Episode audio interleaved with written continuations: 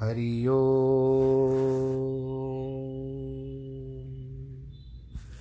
हरि ओ। हरि ओ। गुरुर्ब्रह्मा गुरुर्विष्णु गुरुर्देवो महेश्वरः। गुरुर्साक्षात् परब्रह्मः। तस्मै श्रीगुरवे नमः।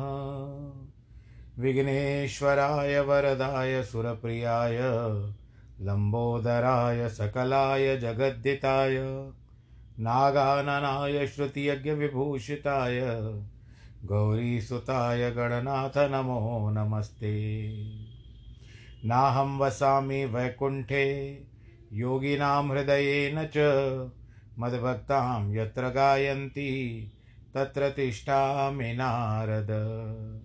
जिस घर में हो आरती, चरण कमल चितलाय तहाँ हरि वासा करे, ज्योत अनंत जगाए, जहाँ भक्त कीर्तन करे, बहे प्रेम दरिया, तहाँ हरि श्रवण करे सत्यलोक से आए। सब कुछ दीना आपने, भेंट करूँ क्या नाथ? नमस्कार की भेंट लो, जोड़ू मैं दोनों हाथ, जोड़ू मैं दोनों हाथ, जोड़ू मैं दोनों हाथ। शान्ताकारं भुजगशयनं, पद्मनाभं सुरेशं, विश्वाधारं गगनसदृशं, मेघवर्णं शुभाङ्गं लक्ष्मीकान्तं कमलनयनं योगीवृधानगम्यं वंदे विष्णुं भवभयहरं सर्वलोकैकनाथं। मङ्गलं भगवान् विष्णु, मङ्गलं गरुडध्वज, मङ्गलं पुण्डरीकाक्ष, मङ्गलाय स्तनोहरि। सर्वमङ्गलमाङ्गल्ये शिवे सर्वार्थसाधिके शरण्ये त्र्यम्बके गौरी। नारायणी नमोऽस्तु ते। नारायणी नमोऽस्तु ते। नारायणी नमोऽस्तु ते। श्रीकृष्णगोविन्द हरे मुरारे। हे नाथ नारायण वासुदेव। श्रीकृष्ण गोविन्द हरे मुरारे। हे नाथ नारायण वासुदेव, हे नाथ नारायण वासुदेव, श्रीनाथ नारायण वासुदेव, हे नाथ नारायण वासुदेव, श्रीनाथ नारायण वासुदेव श्रीकृष्ण गोविन्द हरे मुरारे, हे नाथ नारायण वासुदेव हे नाथ नारायण वासुदेव, हे नाथ नारायण वासुदेव। नारायणं नमस्कृत्यं नरं चैव नरोत्तमं। देवीं सरस्वतीं व्यास ततो जयमुदीरयेत् कृष्णाय वासुदेवाय हरये परमात्मने प्रणतक्लेशनाशाय, गोविन्दाय नमो नमः। सच्चिदानन्दरूपाय विश्वोत्पत्त्यादिहेतवे तापत्रयविनाशाय श्रीकृष्णाय वयं नुमः। यं प्रव्रजन्तमनुपे तमपेतकृत्यं द्वैपायनो विरह। कातर आजु आवह। पुत्रेति तन्मयतया सर्वो विनेदो। तं सर्वभूतहृदयं मुनिमानतोऽस्मि मुनिमानतोऽस्मि मुनिमानतोऽस्मि। बोलो श्री कृष्ण करैया लाल की जय। श्रीमद् भागवत महापुराण की जय। भक्तजनों, आइए फिर, तीन दिन के अंतराल के बाद फिर भगवान श्री कृष्ण के पास चले। और भागवत की कथा में, आनंद की लहरों में हम लोग डूबते हुए चले तो क्योंकि इसका डूबना, भक्ति के रस में डूबना तो अत्यंत लाभकारी होता है।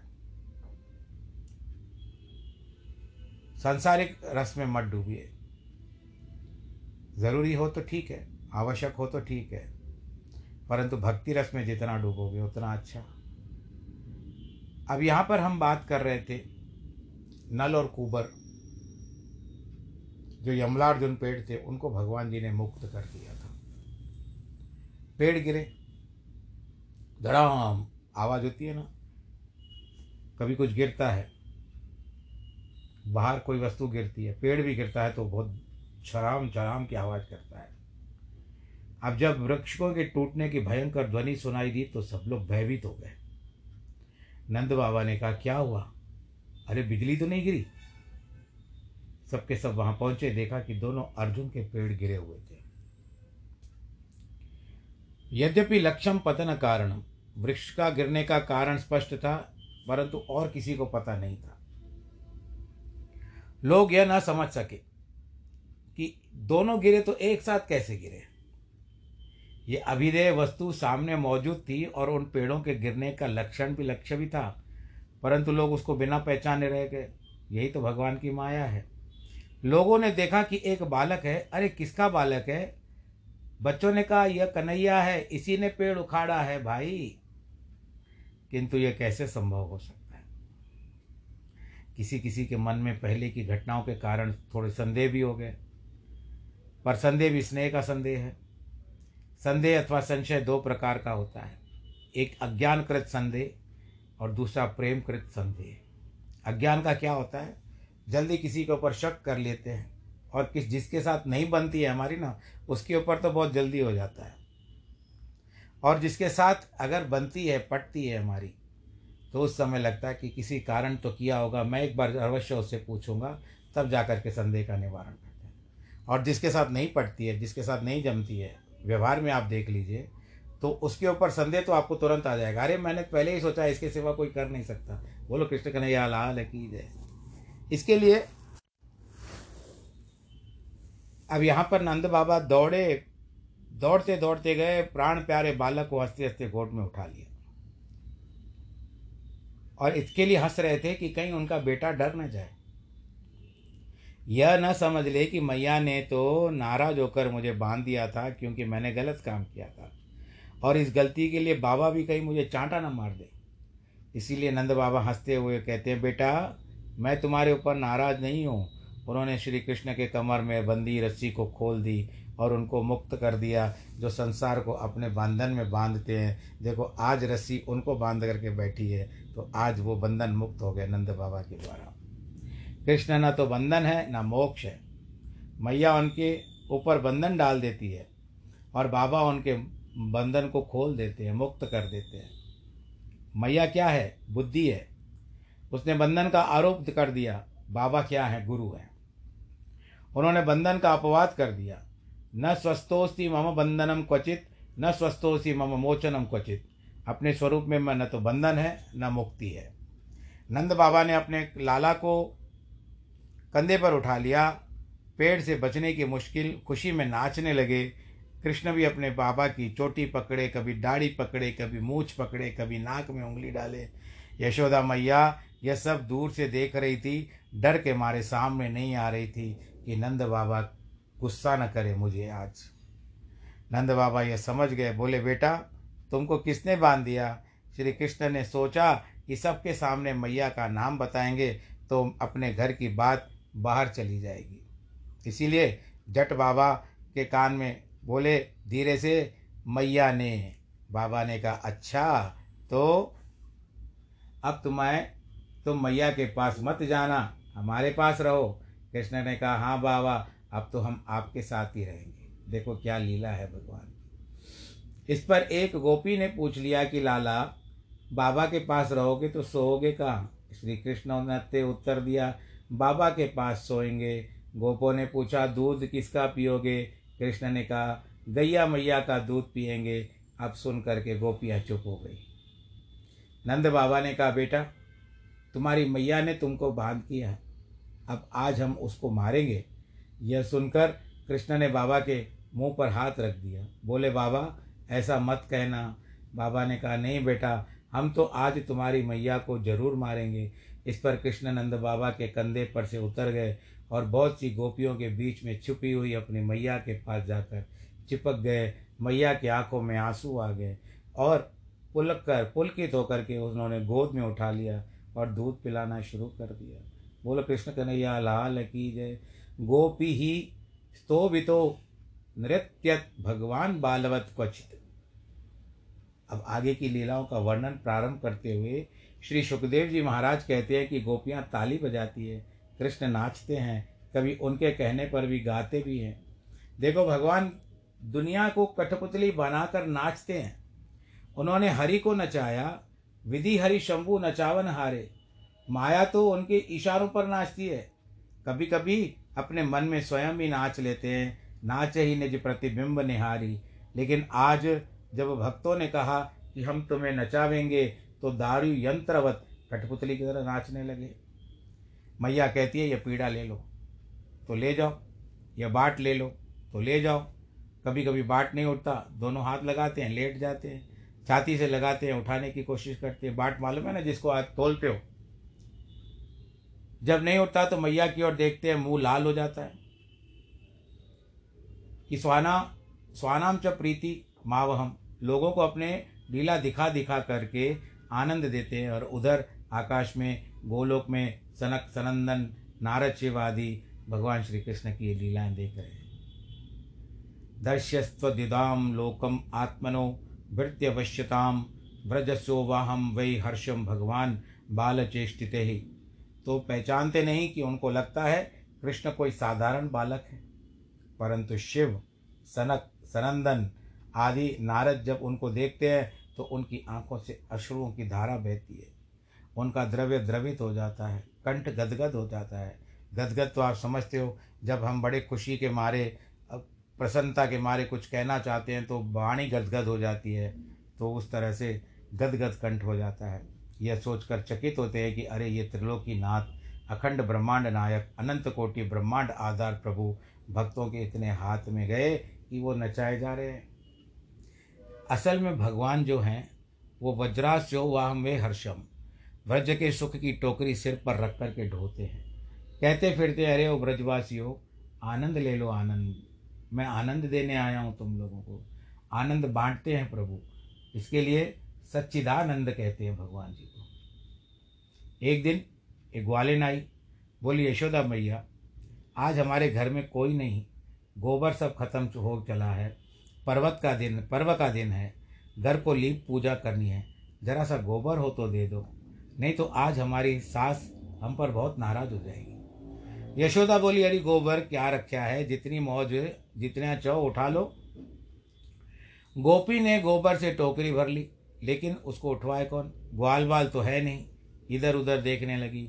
इतने में छोटे से कृष्ण पाँव में नुपुर पहने, पीली धोती धारण किए, ऊपर हरा कछोटा बांधे, लाल हरा कंधे पर केश लटकाए, मस्तक में विभूति लगाए, वहाँ पर आ गए।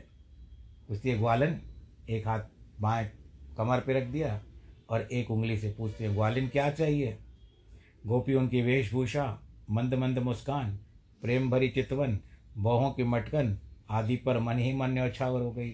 फिर बोली, अरे लाला, जरा हमारे गोबर की टोकरी तो उठवा दो। कृष्ण ने कहा, मैं क्या तेरे बाप का नौकर हूँ? नहीं उठवाऊँगा। गोपी बोली कि, लाला, तुम तो बहुत अच्छे हो। जितनी टोकरी उठवाओगे, उतने माखन के लोंदे तुमको दूँगी। बस क्या था? कृष्ण ने गोबर से भरी टोकरी उठवाने लगे। चार पार टोकरियाँ उठवाने के बाद बोले ग्वालिन तेरा भरोसा नहीं है। तू बाद में धोखा देगी तो? इसीलिए गिनती करती जा। गोपी ने कहा, लाला, मुझे गिनती करनी तो आती नहीं। यह लो एक एक टोकरी के बदले गोबर का एक एक टीका तुम्हारे ललाट पर लगा देती हूँ। तब तो गोपी शुद्ध बुद्ध भूल गई। कृष्ण के सारे मुखमंडल पर गोबर के टीके लग गए। कि गोमय मंडित भाल कपोलम जब गोपी को होश आया, तब बोली, इतना गोबर तो मुझे नहीं चाहिए, मैं क्यों इतनी टोकरियाँ भर भर करके ले गई? कृष्ण ने कहा, बहाना मत बना, गिनती के अनुसार अब गिन गिन करके मुखे माँ, मुझे माखन के लौंदे दे दे। गोपी बोली, लाला, ऐसा मक्खन नहीं मिलता। कृष्ण ने पूछा, फिर कैसे मिलेगा? गोपी ने कहा, थोड़ा नाच तो देंगी। बोलो, कृष्ण कन्हैया, लाल की जय। अब कृष्ण एक हाथ अपनी कमर पर, दूसरा हाथ अपने सिर पर रखकर, था था, थैया, थक थक, थैया, था था, थैया, थक थक, थैया। आप लोग ध्यान करो इस लीला का। भगवान जी नाच रहे हैं। कि चेत शंतय चिन्मय भासम नूतन जलधर, रुचिर विकासम, पीत वसन धर सुंदर, नटवर बधुर विकस्वर सुंदर हासम। बोल कृष्ण कन्हैया, लाल की जय। अब दूसरी और कथा में चलते एक दिन फल बेचने वाली गोपी आई, कृष्ण उसकी ओर दौड़े। उन्होंने अपने छोटे छोटे हाथों से फलों के लिए जो अन्न भरा भंडार बाँध लिया था, वह गिर गया, परंतु गोपी ने उनके हाथ फल से भर दिए। इस पर कृष्ण ने उसकी बर्तन रत्नों से भर दिया एक दिन दोनों भैया राम और कृष्ण यमुना तट पर क्रीड़ा करने लगे। कुछ देर हुई तो यशोदा मैया ने रोहिणी को भेजा कि जाकर के बुला करके तो लाओ, कहाँ चले गए हैं? रोहिणी जी बुलाने गई तो बोली अरे ओ भग, भगना अर्जुन अर्जुन के पेड़ों को तोड़ने वाले, आओ। अरे ओ राम, तुम भी आओ, घर चलो। परंतु कृष्ण को यह बात पसंद नहीं आई, क्योंकि उनको भगना अर्जुन कह कर के पुकारे, इसलिए वे नहीं आए। उनकी देखा देखी बलराम भी नहीं आते हैं। दोनों फिर खेल में लग गए। रोहिणी जी कुछ देर तक उन दोनों की प्रतीक्षा करने लगी।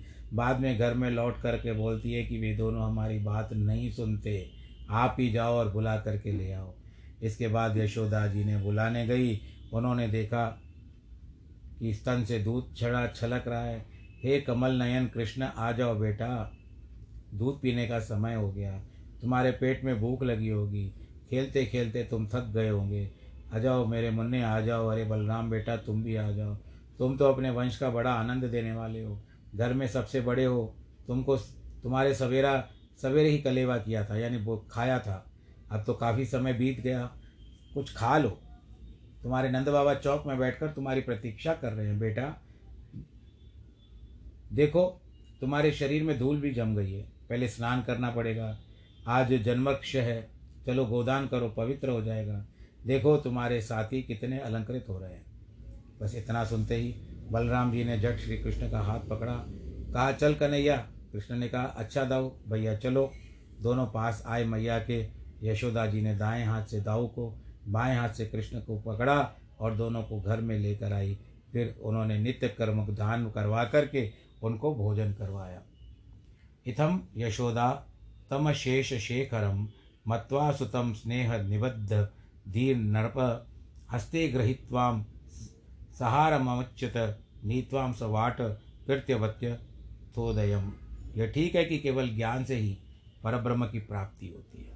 निसंदेह, निर्गुण, निराकार, निर्विशेष प्रत्यक चैतन्याभिन्न, परमात्मा महावाक्याजन्य वृत्ति के बिना, आवरण भंग हुए बिना, अविद्या को निवृत्ति के बिना नहीं मिलता। किंतु हमारा जो सगुण साकार भगवान है, नंद नंदन है, यशोदा तनय। तनय का मतलब होता है पुत्र। पीताम्बरधारी वह अपनी बांति बांति के बाल लीलाओं के द्वारा न केवल गोपीवासियों को बल्कि संपूर्ण देवताओं को भी आनंद कर रहा है। और मुझे लगता है कि ये सारी कथा सुनने के बाद भी आप भी आनंद में डूबे हुए रहेंगे। बोलो कृष्ण कन्हैया लाल की जय। मैं कुछ क्षण के लिए रुकता हूँ। आप देखें, आपकी मुख पर एक्सप्रेशंस क्या आती है। आपकी भाव भंगिमाओं को चेक करके देखिए कि आप भी डूबे हुए हो कि नहीं डूबे हुए। मुझे इसका उत्तर ज़रूर चाहिए आपकी ओर से। अगर नहीं भी हो, कोई बात नहीं है, पर आप जहाँ रहो, बस भगवान कृष्ण की कृपा आप सबके ऊपर बनी रहे। बोलो, कृष्ण कन्हैया, लाल की जय। सुखदेव जी महाराज एक छोटी सी कथा सुनाते हैं, जिससे प्रकट होता है कि कृष्ण में संपूर्ण गोकुल वासियों का इतना सहज स्वाभाविक प्रेम है। एक बार गोकुल के बड़े बूढ़ों ने मन में विचार किया कि वृंदावन में, गोकुल में बड़े बड़े भारी अनर्थकारी उत्पात हो रहे हैं। वे सब के सब इकट्ठे हुए उसमें उपनंद विजय और ज्ञान में सब गोपों में श्रेष्ठ थे। देश काल एवं प्रयोजन को ठीक ठीक समझते थे। उन्होंने भरी सभा में खड़े होकर के कहा, अब गोकुल में हमारे बालकों का रहना निरापद नहीं है। इसीलिए हम स्थान को छोड़कर जाएँगे, कहीं और चलना चाहिए। हमारा लाला पूतना से बच गया, भवंडर से बच गया, तृणावर्त से बच गया, पेड़ों के गिरने से उसके बीच में पड़कर भी बच गया। यह तो भगवान की कृपा है। परंतु दूसरा उत्पात आए, आत उत्पात आए, उसके पहले हम गोकुल को छोड़ देते हैं। यह एक प्रस्ताव था उपनंद जी का।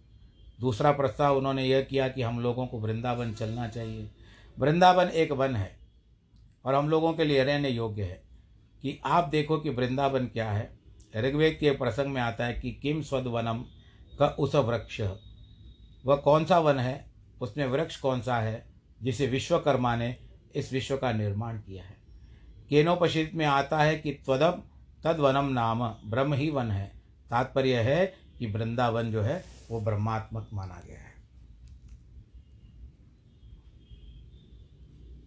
इसीलिए उपनंद कहते हैं कि वनम वृंदावनम नाम यशव्यम वृंदावन हमारे पशुओं के लिए हितकारी है, और नवकानन, काननम, वहाँ जो वन है, उपवन है वे सब नव वन, नव नव है, नए नए हैं, नवद्या भक्ति के आनंद हैं। अथवा नव का अर्थात यमुना जी का आनंद है। हम सब के लिए कमनीय है, इसीलिए विलंब मत करो और चल पड़ो। देखो सभी गोकुल वासियों की बुद्धि श्री कृष्ण में लगी हुई थी। इसीलिए सबने साधु साधु कहकर उपनंद जी के दोनों प्रस्तावों का समर्थन कर दिया। इसके बाद छकड़े जुड़ गए, बैलगाड़ियाँ, उन पर सामग्री लाद गई ग्वाल वाल तैयार हो गए। उनको देखकर सब चले गए। चल पड़े। आगे आगे गौएँ चली। बाजे बजने लगे। पुरोहित वेद पाठ करने लगे। गोपियों ने खूब श्रृंगार किया। यशोदा रोहिणी अपने अपने बलराम कृष्ण के साथ एक शकट पर बैठी। मार्ग में जब बलराम और कृष्ण अपनी तोतली बोली बात करते थे तो उनको सुन करके उनकी माताओं को बहुत प्रसन्नता होती थी। आप लोग भी सुनते हो ना? इतना लेते बात कर रहे थे बोलो, कृष्ण कन्हैया, लाल की दय मार्ग में जब बलराम और कृष्ण की सुनी तो सब लोग वृंदावन हँसते हँसते पहुँच गए। और उन्होंने कहा, बस्ती बसाओ। वृंदावन से गोवर्धन गोवर्धन से बरसाने बरसाने से नंदगांव तक अर्ध चंद्राकार बस्ती बस गई।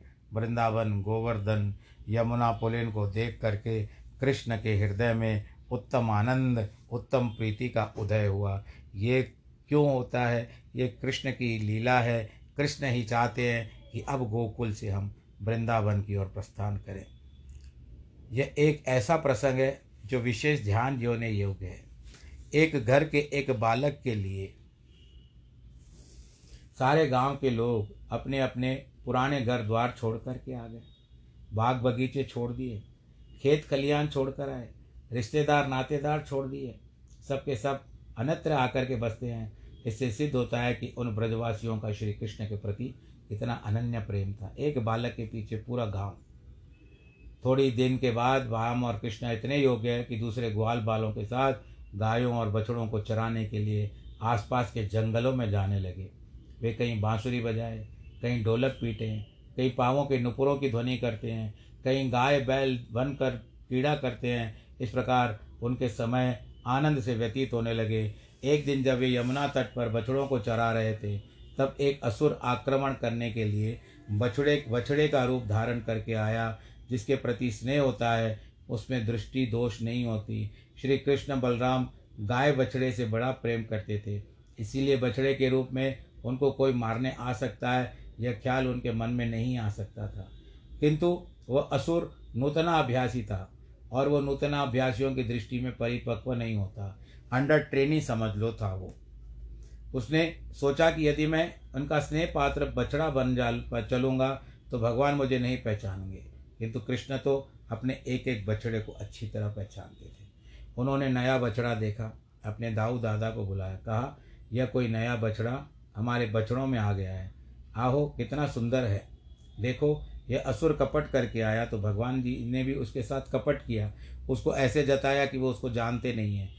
क्योंकि उनकी यह प्रतिज्ञा थी कि ये यथा माम प्रपद्यंते तास्तम बजा में हम।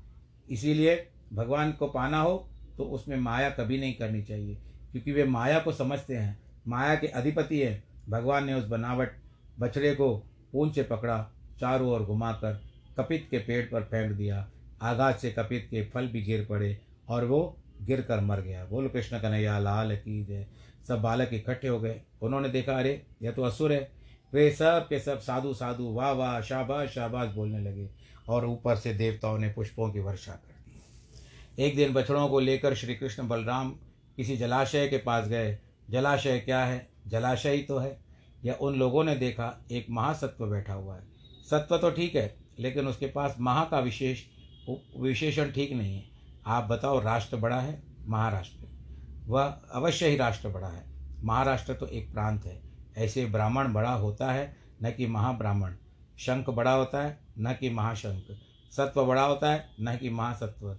वह तो दृष्टांत के लिए मैंने तीन चार शब्द ढूंढ ले ये संत जी बता रहे हैं। और ब्राह्मण, अगर आप मुझे समझते हो, अगर आप ब्राह्मण कहोगे तो मेरी पदवी नीचे हो जाएगी। क्योंकि महाब्राह्मण उसको कहा जाता है कोशी की ब्राह्मण, जो ग्यारह दिन की, के भीतर का जो कार्यक्रम होता है, मृत्यु के बाद वो लेते हैं, वो महाब्राह्मण होते हैं। बोलो, कृष्ण कन्हैया, लाल की जय। जब छोटा सा सत्व हो गया तो सामान्य होता है, लेकिन अब महासत्व आ जाए तो भयंकर हो जाता है। एक बार दम्बासुर ब्रह्मा जी के पास गया। कुश से जला, छीटा, जल का छीटा मारकर अपवित्र, पवित्र वा कहता हुआ उसकी गोद, की गोद में बैठ गया।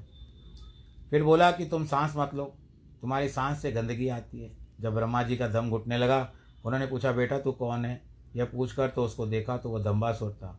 तात्पर्य है कि जहाँ बनावट होती है, वहाँ बहुत अधिक महासत्व आकर निवास करता है। तो महासत्व क्या था? बकासुर था। वह ऐसा प्रतीत होता था, मानो किसी बर्फ़ के पहाड़ की तरह अखंड हो, बड़ा खंड हो। उस बकरूप ने श्री कृष्ण को घस लिया।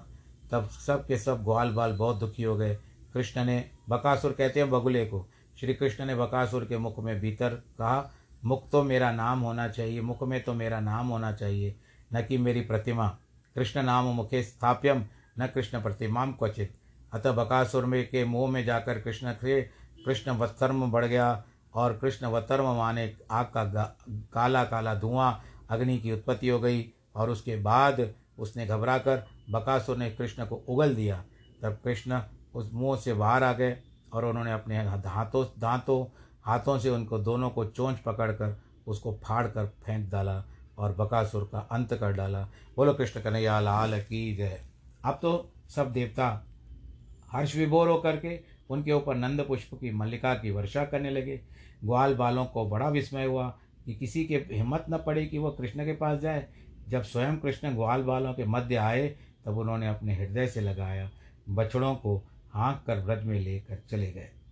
यह बात सारे व्रज में फैल गई। इससे ब्रजवासियों की श्री कृष्ण के प्रति पहले से अधिक प्रीति बढ़ गई। उनको एक प्रकार का आश्चर्य भी होता था और बेचारापन भी दिखता था कृष्ण के लिए कि इसी के ऊपर, बेचारे के ऊपर क्यों सारी बातें आती है? जब अपने प्रियतम पर कोई संकट आता दिखता है तो उसके प्रति लोगों की प्रीति बहुत ज़्यादा बढ़ जाती है। कि प्रेत्यागत विमो त्यसुक्या देक्षंत तृप्ति त्रिशीते क्षण। आप सभी गोप गोपी बड़े प्यार से कृष्ण को देखते, परस्पर कहते कि हाय हाय, इसके ऊपर तो बार बार मृत्यु आती है। हर बार इसकी रक्षा हो जाती है। उल्टा इसका जो अनिष्ट करने आता है, वही मर जाता है। उसका अनिष्ट हो जाता है। सब ब्राह्मणों के आशीर्वाद का फल है। इस प्रकार ब्रजभूमि में भगवान कृष्ण अपने बड़े बड़े बड़े भैया बलराम और ग्वाल बालों के साथ कभी कभी आँख बिचौनी खेलते, कभी पुल बनाते, बानरों की तरह उछल कूद करते इन्हीं सब बाल लीलाओं के साथ उनकी बाल्यावस्था जो होने लगी, वो इसी तरह से गुजरने लगी। तो आज के प्रसंग को जो आ गया है, समय पूरा करने के लिए आ गया है, क्योंकि आज पूरा करूँगा तो फिर कल बुधवार को आगे भी बता सकूँगा और फिर बुधवार को पूरा करूँगा तो गुरुवार को बता सकूँगा। यह जो क्रम है, अब इसी में आप लोग भी सहयोग दे रहे हैं। मुझे भी बड़ा आनंद आ रहा है और कृष्ण कथा कहने में एक कोई आनंद की की तो सीमा ही नहीं है। इसके लिए कल जन्माष्टमी हुई, आप सबने बहुत प्रेम से मनाया होगा। इसके लिए कहते हैं कि हाथी घोड़ा पाल की। आप सब लोग कहेंगे, जय कन्हैया लाल की, नंद के आनंद भयो, जय कन्हैया लाल की। हाथी दीने, घोड़ा दीने और दीने पाल की। नंद के आनंद भयो जय कन्हैया लाल की। जय कन्हैया लाल की, जय गिरिवर लाल की। नंद के आनंद भयो जय कन्हैया लाल की। नंद के आनंद भयो जय कन्हैया लाल की। बोलो कृष्ण कन्हैया लाल की जय। अगर आप अपना ध्यान रखेंगे तो भगवान भी आपकी सहायता करेंगे। मैं आप इशारा समझ गए होंगे, प्रतिदिन मैं क्या कहता हूँ। जन्मदिन और बधा की बधाई, वैवाहिक वर्षकांड की बधाई। सर्वे भवंत सुखिन सर्वे संतु निरामया। सर्वे भद्राणी पश्यंतु माँ कश्चित दुख भाग भवेत। नमो नारायण।